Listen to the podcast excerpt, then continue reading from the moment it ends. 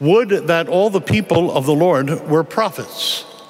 That's Numbers 11, 29 that we had in our first reading today. Now, I wonder how are you prophets and how I? And I would say, in the first place, by being here. Lots of other things to do. By coming in here today, we're saying, we're not God. God matters, and we want to hear what God has to say. Don't you think? And so each of you, as an arrow coming in here, are really a directional indicator to people how to find peace of heart and how to find a foundation and therefore stability in life. Those things so much sought and so little found. And yet, those great treasures have we all to the extent we put ourselves in God's hand and offer our lives to the good Lord. And know that we need God, and knowing that, spend time with God at least every week, Sunday, and in our prayers in the week, and then listen to God's word and Christ Himself, indeed, in the Gospels. If you want a great example of that, you can uh, look at the middle window over here, the third window, whichever side you count. Feel free to turn around in church. It's allowed now. None of the nuns from first grade are here, but they have all the best intentions and insights in the world, as nuns do. But the middle window is St. Augustine. And he ran away from God and was sure he knew better, just like so many of us so many times, but not all the time.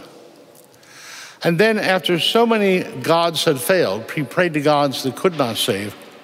He came through the influence of the next window up, St. Ambrose. Uh, he came by the influence of St. Ambrose, as the saying went, his saying, when we have gone all ways, we shall come at last to him who said, I am the way. And he found the treasure his heart sought, but had always to that time missed. That famous scene and around this time of year in uh, late in 386 in the garden, realizing how empty his life was, moving away from his friend so he wouldn't see him breaking down. And hearing the child shouting, Tolle lege, take up and read.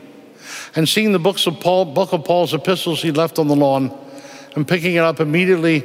To that time, he'd been saying, In a while I'll be converted, Lord, but not yet. But then picking that up, 1 Corinthians 13, 13, 13, 14, and all the doubts fell from his mind and heart and soul. And he resolved to be a Catholic Christian at long last, as his mother, St. Monica, had long prayed.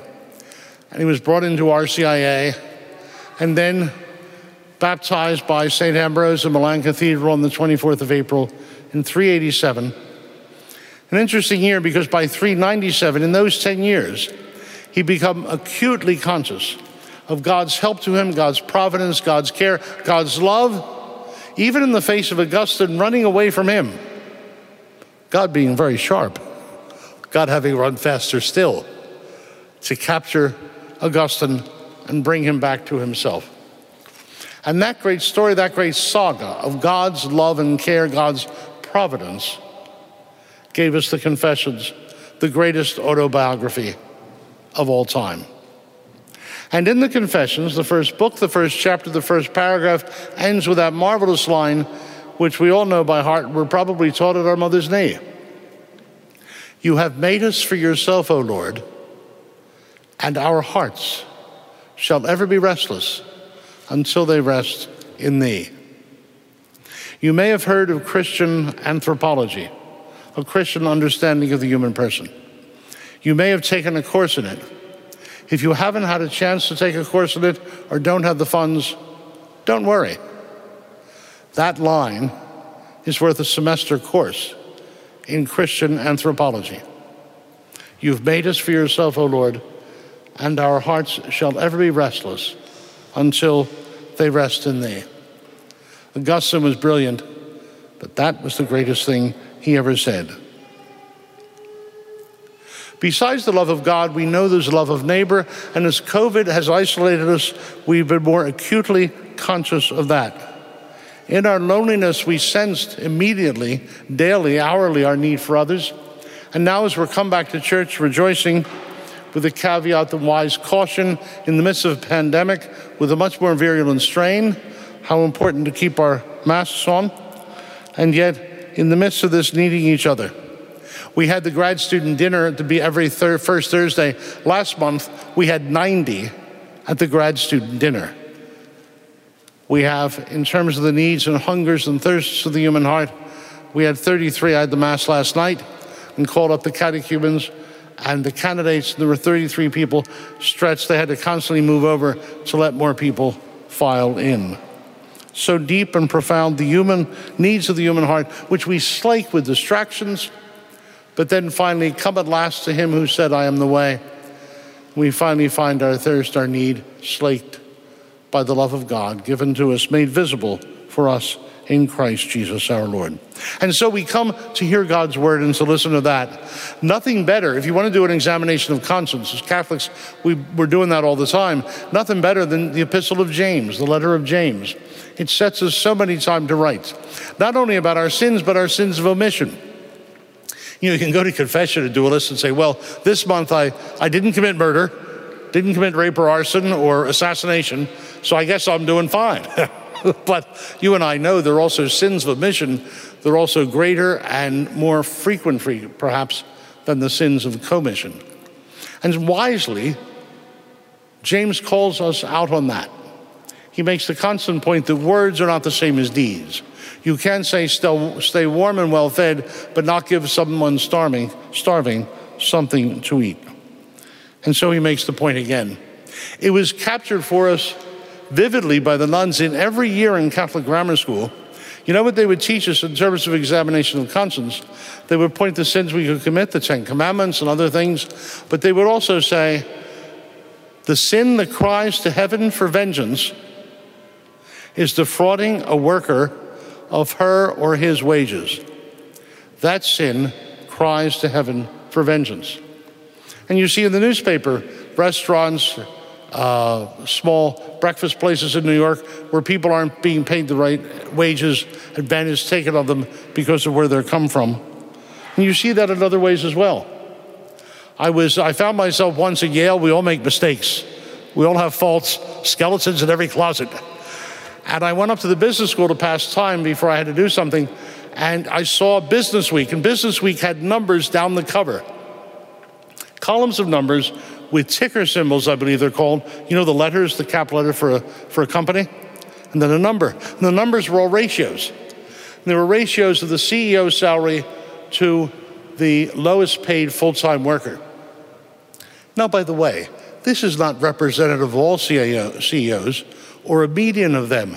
There's so many marvelous CEOs who know their people, make a great product for a decent profit, and do a great job, and they make the world a better place and create employment, and they meet payrolls, and they do all kinds of things for the community. But then again, there are exceptions that prove the rule. Like, see, just because I was once at Yale, I hope you don't judge me by that. And so they had these numbers, and they were like 2001, 18,001, 15,000, sorry, eh, 2001, 1801, 16, 15, and so on. And they were that ratio that I just mentioned. Now, when Germany and Japan were eating us for lunch a couple decades ago, their ratio was like 19 to 1 and 20 to 1, respectively. And ours used to be 16 and then finally 60 something to 1. Maybe now they say it's 350 to 1. But of course, that's a very mixed number. You'd have to sort that out. I'm not sure what truth that purveys. But my point is a different thing. Business Week was scandalized. Business Week was irate that people were doing this to their workers because they couldn't find money for a living wage, but they could find the other. And they said it seems wrong. A few years ago, the bishops of Massachusetts, the four, called the priests together in the respective dioceses, us to St. John's, and they told us that we had to let people know that coming up in the State House was a decision about raising the living wage. They pointed out it was completely inadequate at the moment, but when it was raised, it would still be inadequate.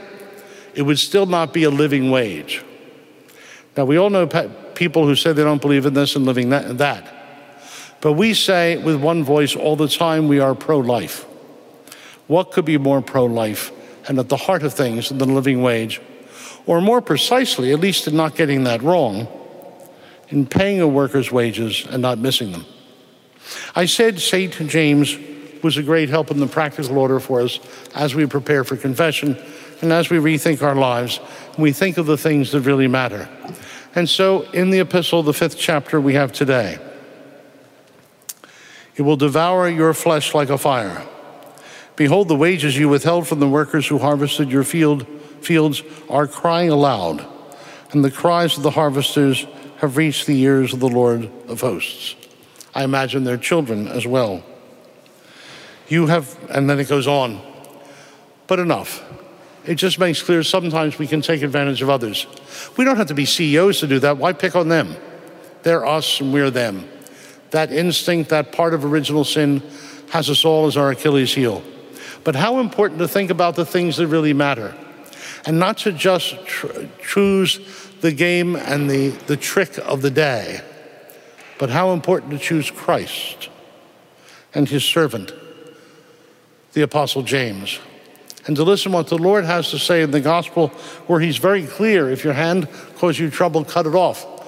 Better to enter heaven without one hand than to go into fire and Gehenna with two. How important to call ourselves short about the good and to choose that and to develop a genuine taste for the good and also uh, have our noses adjusted like a smoke detector for evil and run from that out the fire exit with all, our, with all due speed. Thanks for listening to Within the Walls of St. Paul's Sunday Homilies. Please consider supporting us by visiting stpaulparish.org. That's stpaulparish.org. God bless and see you next time.